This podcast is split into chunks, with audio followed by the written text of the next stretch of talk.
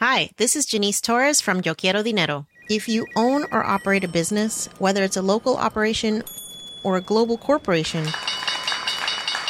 partnering with Bank of America could be your smartest move. By teaming with Bank of America, you'll enjoy exclusive digital tools, award winning insights, and business solutions so powerful you'll make every move matter.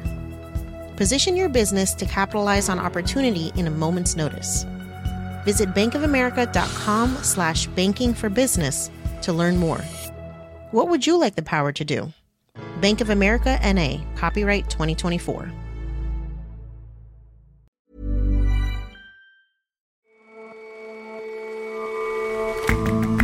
Hello and welcome to The Intelligence from The Economist.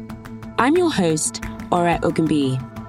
Every weekday, we provide a fresh perspective on the events shaping your world. On the hunt for cleaner energy sources, solar and wind power are rather popular. But countries such as Iceland have shown the world that there are other viable renewables. Could America take a leaf from their books? And in China, one hypothesis about the origins of the COVID 19 pandemic is pitching the country's government against a multi billion dollar industry.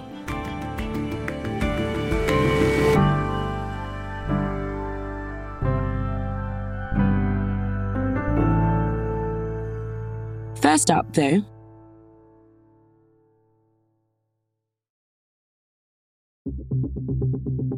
Last week, a drone strike in northeast Syria killed a US contractor and left several others wounded. According to the Pentagon, the drone itself was Iranian made and was launched by a militia group affiliated with the Islamic Republic. Last night, U.S. military forces carried out a series of airstrikes in Syria targeting those responsible for attacking our person. The American response was swift. And on Saturday, President Joe Biden fired a warning shot of his own, cautioning Tehran to rein in its proxies. The United States does not does not emphasize seek conflict with Iran, but be prepared for us to act forcefully, protect our people. That's exactly what happened last The tit for tat strikes are just the latest in a series of events that highlight the growing threat that Tehran poses. In recent months, Iran has supplied Russia with hundreds of kamikaze drones and conducted naval exercises with Moscow and Beijing, all while expanding its nuclear program.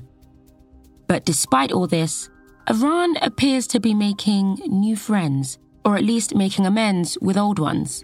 کشوری که حدود هفت سال روابطشون قطع بود اه، یک گشایشی توی روابط ایجاد بشه Earlier this month, the government agreed to restore diplomatic ties with one of its greatest regional rivals, Saudi Arabia. The deal, negotiated in Beijing, ends a seven year lapse in relations. In public, White House officials made positive sounds about the agreement. Look, we welcome any efforts to help end the war in Yemen and de escalate tensions in the Middle East region. That is one of the reasons why the president. But privately, there will be skepticism about any deal involving Iran, especially one that signals the growing influence of China in the region. The deal between Iran and Saudi Arabia on March 10th seemed to come out of nowhere. Gregg Carlstrom covers the Middle East for The Economist.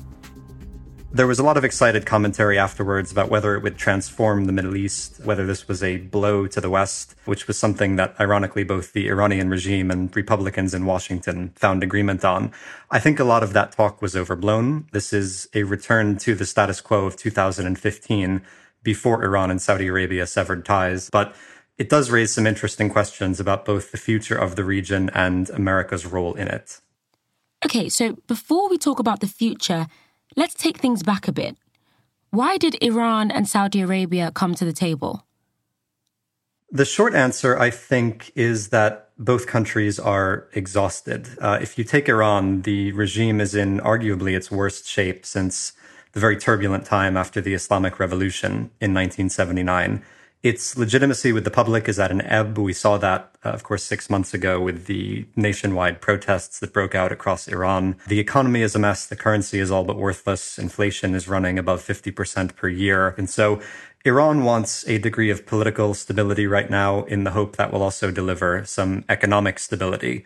For the Saudis, they want stability as well. Their top priority is to end the eight year war in Yemen, which has been a failed effort on their part to dislodge the Houthis from power and reinstall a pro Saudi government in control of Yemen. They want to get out in large part because they want to focus on Vision 2030, which is their wildly ambitious, wildly expensive plan to diversify their economy away from oil. They need lots of foreign investment to do that. They need to attract tourists to do that. That's very hard to do when there is a war going across the border.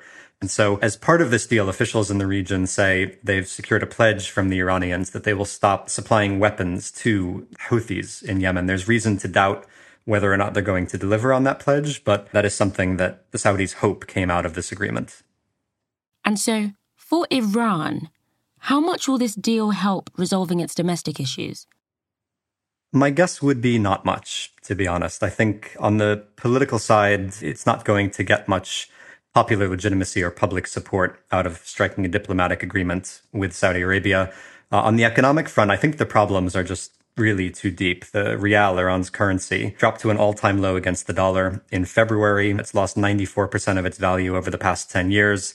55% over the past year alone. Similarly, we've heard the Saudis talk about maybe being willing to invest in Iran now that this agreement has been signed, but I think that's unlikely to happen while American sanctions remain in place. So the economic benefits from this, like the political benefits, likely to be fairly limited. The one thing the Iranians are really hoping to get out of this is regarding Iran International, which is a Saudi backed Persian language news channel that broadcasts to Iran via satellite which has done wall to wall coverage of the protests over the past six months, the economic situation. It's a very anti regime channel. And this is something that the Iranians, when they were talking to the Saudis, one of their conditions was to have this channel muzzled as a condition of the deal. And so they're not expecting too many tangible benefits, I think, from this, but there is perhaps the possibility that some of the media criticism aimed at them will be muted as a result. And you mentioned the US sanctions. Could these sanctions be lifted? I don't see much appetite in America for lifting these sanctions. The Iranians, by all accounts, are no longer interested in returning to the deal. They have instead accelerated their nuclear program to unprecedented levels.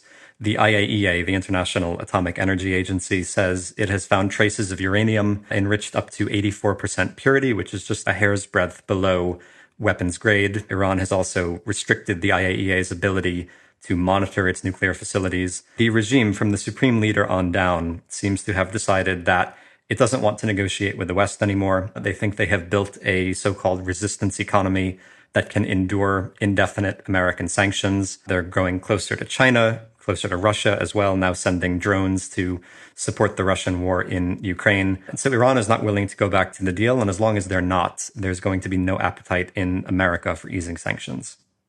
And so, if Iran isn't prepared to come to the table, what can the West do to curb the development of nuclear weapons? There's no easy answer to that question. The West has a series of bad options to choose from. One of them is to continue diplomacy, either to try and revive the original nuclear deal, and those efforts have failed, or to negotiate a lesser nuclear deal. But it's not clear anyone, the Iranians, the Gulf states, Israel, even many people in Washington, would go for a lesser agreement. The second option, which has been floated for years, is a military strike, either by Israel or on Iran's nuclear facilities. That would do damage. It would set back Iran's nuclear program, but only for a short time. That damage could be repaired, and it would reinforce the very rationale for having that program in the first place and trying to cultivate a nuclear deterrent. Which leaves a third option, which is to continue with the status quo, to accept that the regime is at least a year or two away from being able to produce and deliver a nuclear weapon. And even if it were able to produce one, it's not suicidal. It wants it more as a deterrent than something it would actually use. That seems like the most likely option, but it's a source of huge anxiety for other countries in the Middle East. And so, why have the Saudis looked to Beijing instead of Washington to help deal with this? The Saudis have felt insecure in their relationship with America for at least a decade. Barack Obama's support for the Arab Spring alienated them. Donald Trump's failure to respond when their oil facilities were attacked in 2019 unnerved them.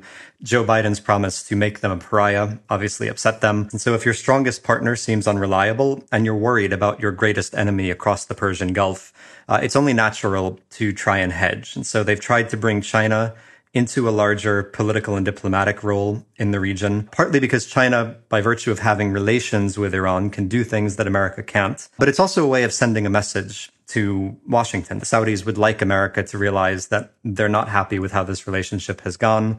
Uh, and they do have other partners and other friends, and they are eager to try and cultivate new relationships. And is this something the US should be concerned about? In the short term, I don't think so. They are still incredibly relevant in the region, and this agreement, I don't think, does anything to diminish that. When you talk to Saudi officials, they recognize that America is the only reliable great power they have as a security guarantor. From the Iranian perspective, there's a lot of optimism about the 25 year strategic partnership with China that Iran signed two years ago. There's a lot of excitement about increased ties with Russia over the past year and opportunities to work together on sanctions busting and boosting trade. But there are limits to all of that. The relationship with China is still very lopsided. Russia, meanwhile, under heavy sanctions, as is Iran, there's a limit to how much investment, how much trade can flow back and forth between these two countries. So there's optimism in Iran about looking beyond the West, but there's only so much that its new partners can deliver. Uh, and for Saudi Arabia and the rest of the Arab countries in the Gulf, there is a recognition that as much as they want to diversify their relations, they are still going to rely on America for security, and that is not going to change in the near future. Gregg, thank you so much for joining us. Thank you.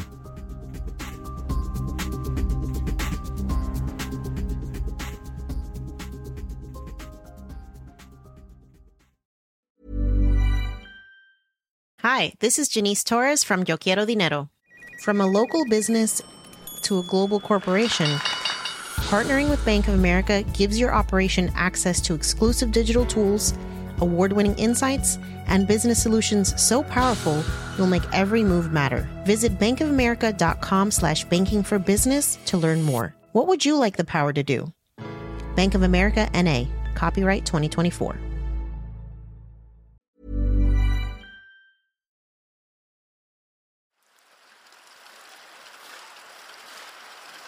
If you've ever found yourself relaxing in the warm, soothing waters of a hot spring, what you're actually doing is enjoying the products of a vital source of renewable energy. These springs exist because deep underground water is heated naturally and then pushed to the surface. This is something that many countries, like Iceland for example, have harnessed in order to expand their energy capacity. This plant in the Icelandic mountains of Hengill has a capacity of more than 300 megawatts, making it one of the world's biggest geothermal power stations. Iceland generates all of its electricity from renewables, and almost a third of that is geothermal. And almost 90% of homes are heated by geothermal energy as well. So it's possible that geothermal could be a viable alternative to dirtier fuels Yet, in many countries, even where the ground is capable of producing such power, this steamy potential just hasn't been tapped. In the United States, people have already been using geothermal energy in some capacity since the 1800s, and actually, Native American tribes for much longer. Hot springs and geysers used to heat water. Erin Braun is a West Coast correspondent in the United States for The Economist. And then in the last few decades, America started using it for power production. And the country actually is the biggest generator of geothermal energy for power production in the world. But less than 1% of America's power generation comes from geothermal. Well, why hasn't it taken off until now?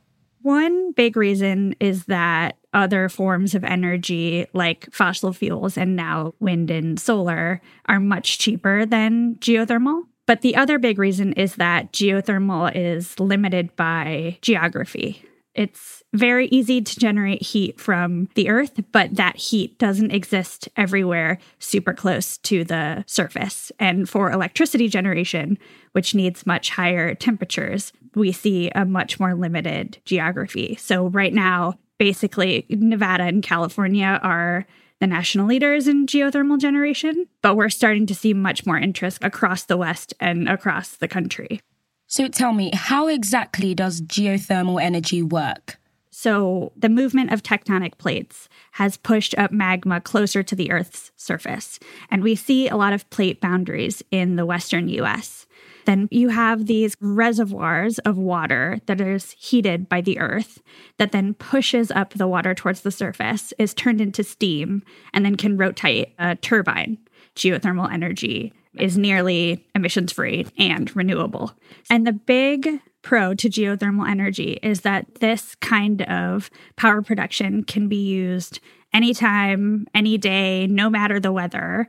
And so, compared to other renewables like wind and solar that can't be used all the time, it's got this huge potential to be this massive baseload energy source. So, that's kind of like nuclear power, natural gas, hydropower that can be on whenever you need it. And so there's been a lot of discussion about how America's Inflation Reduction Act could spur renewable energy development. Will geothermal see any of the benefits of that? It should, yeah. The Inflation Reduction Act provides all kinds of production and investment incentives for all manner of green energy technology.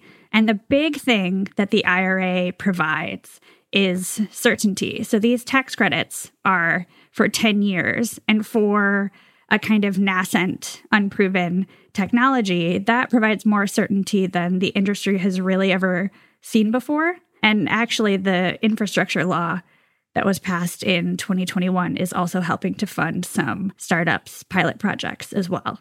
And the kind of best case scenario for what comes out of these tax credits is that the Department of Energy is hoping that geothermal can provide about 8.5% of the US's electricity generation by 2050. And if the Department of Energy's goal is to be reached, that means lots more pilot projects and actually a lot more drilling. Drilling. This sounds a lot more like fossil fuels than renewables.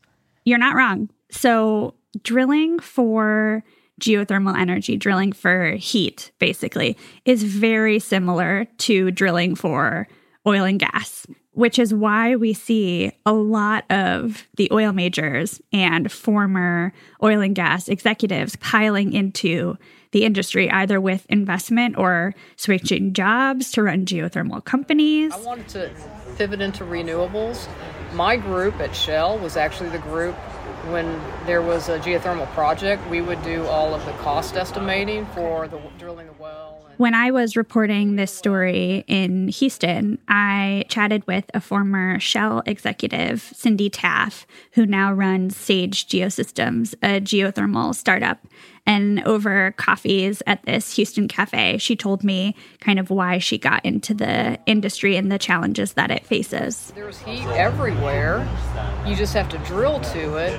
And then you have to figure out if you don't have that formation that produces that water, how to get the heat to the surface. Yeah. So I just think when we crack that nut on how to, that's called hot dry rock, mm-hmm. how you get hot, dry rock to be cost competitive, then it's just going to take off. Um, and Cindy's not alone. Geothermal represents a huge opportunity for workers to transition out of fossil fuel jobs and into green jobs because of the skills overlap. But as with many things about the energy transition, there are a lot of roadblocks in the way. What kind of roadblocks are still in the way for geothermal energy? There are two big barriers preventing a kind of big scale up of geothermal. The first is cost, that kind of upfront capital cost that comes with drilling exploration is huge. And so startups are really struggling to find the investment that they need. And venture capital firms are proving a bit squeamish on that technology risk. And then the other big barrier is permitting, the process that firms have to go through to get a project approved on federal land, which is where most geothermal resources are. And right now, the process is very tricky and can take a really long time. It might trigger up to six different environmental assessments, and a study by the National Renewable Energy Lab in Denver suggested that that process can take between seven to 10 years, which is just not a feasible timeline when we're talking about the needs of the energy transition. So, yes, there are a lot of barriers to scaling up geothermal energy, but I did hear from a lot of folks that this could be the year that pilot projects start producing. And so, if that happens, we might get a very clear indication very quickly whether geothermal is ready for prime time. Erin, thank you so much for coming on the show. Thanks, Ore.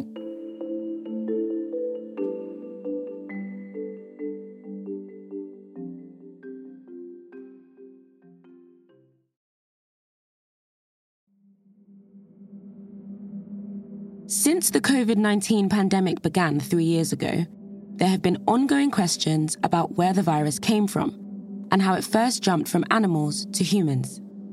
There are two main theories there's the lab leak one, the idea that the virus escaped from a lab in the Chinese city of Wuhan. And then there is the zoonotic hypothesis proponents argue that the virus jumped from animals to humans at a city market. This latter theory has led to calls for a crackdown on the trading of wild animals for meat. But even for the powerful Chinese Communist Party, that is easier said than done. It's been on again, off again for many years. Ted Plafker is a China correspondent at The Economist. They first attempted a crackdown 20 years ago, after the SARS epidemic that began in late 2002 and turned China upside down for much of 2003, after that, they implemented a ban on the consumption of wildlife on all aspects of the wildlife industry the transport, the raising, the farming. And within months, under pressure from the uh, wildlife industry lobby, which is quite powerful, most of those bans were watered down or actually removed. An interesting article in the Wall Street Journal put it in August of 2003 civet cat and raccoon dog are back on the menu in China. And so tell us a little bit more about this wildlife trade and just how influential it is. It's a large trade worth tens of billions of dollars. It includes animals raised for meat, exotic animals like pangolins and snakes and alligators and raccoon dogs and civet cats. They're sold in markets that often sell a lot of fresh meat and seafood. These markets tend to be in big buildings, open plan, big space, with dozens and dozens of stalls organized by category. There's seafood and fresh meat, sometimes fruit and vegetable. And very often in one corner of these markets, as was the case in the Wuhan market, there is a wild animal section. And people go and buy, sometimes live, sometimes slaughtered on the spot. And health examiners have been to the one in Wuhan. In 2019, they actually observed cages positioned sometimes with mammals atop cages holding birds, which is a very bad combination. Mixing species is the way viruses mix and evolve and jump. So it's a very, very bad environment.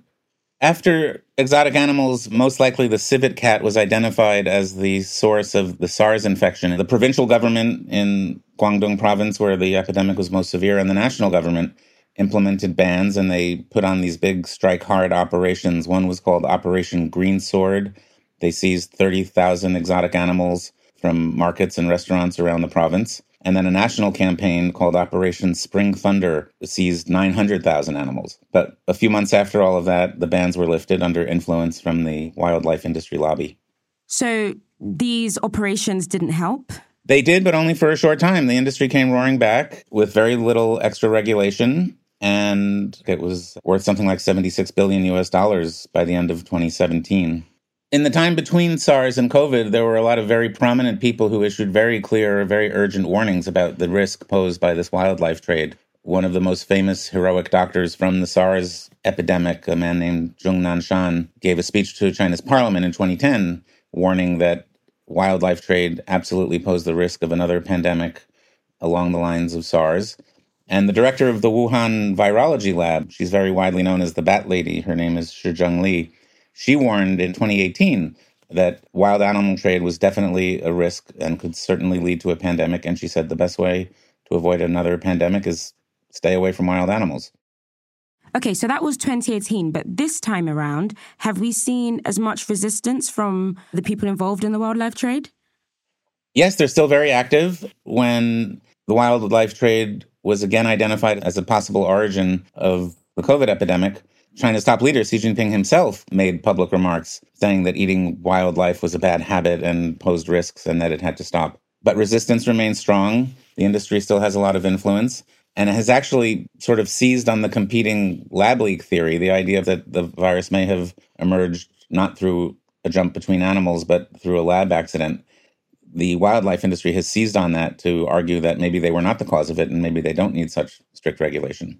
So it sounds like the wildlife trade is going to continue then. The struggle is on. They are uh, struggling to resist regulation and bans, but China's in an odd spot. Uh, China has been so angry about anyone who suggested that a lab leak might be possible that they are left having to argue that it most definitely came from an animal in a market. Well, if that's the case, they need to get on top of that. They obviously failed to get on top of it, even after all the evidence from SARS 20 years ago and after all the warnings since then. Thank you so much for joining us, Ted. Always a pleasure. Thank you.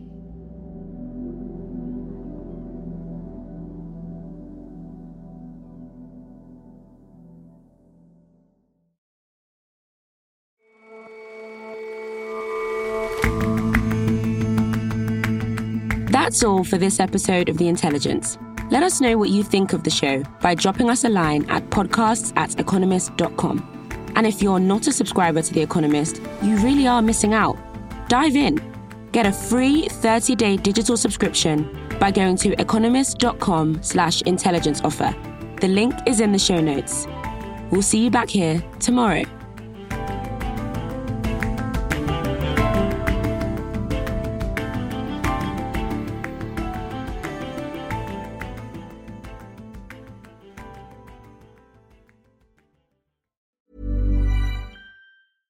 Hi, this is Matt and Sean from Two Black Guys with Good Credit. From a local business to a global corporation. Partnering with Bank of America gives your operation access to exclusive digital tools, award winning insights, and business solutions so powerful you'll make every move matter. Visit bankofamerica.com slash banking for business to learn more. What would you like the power to do? Bank of America, NA, copyright 2024.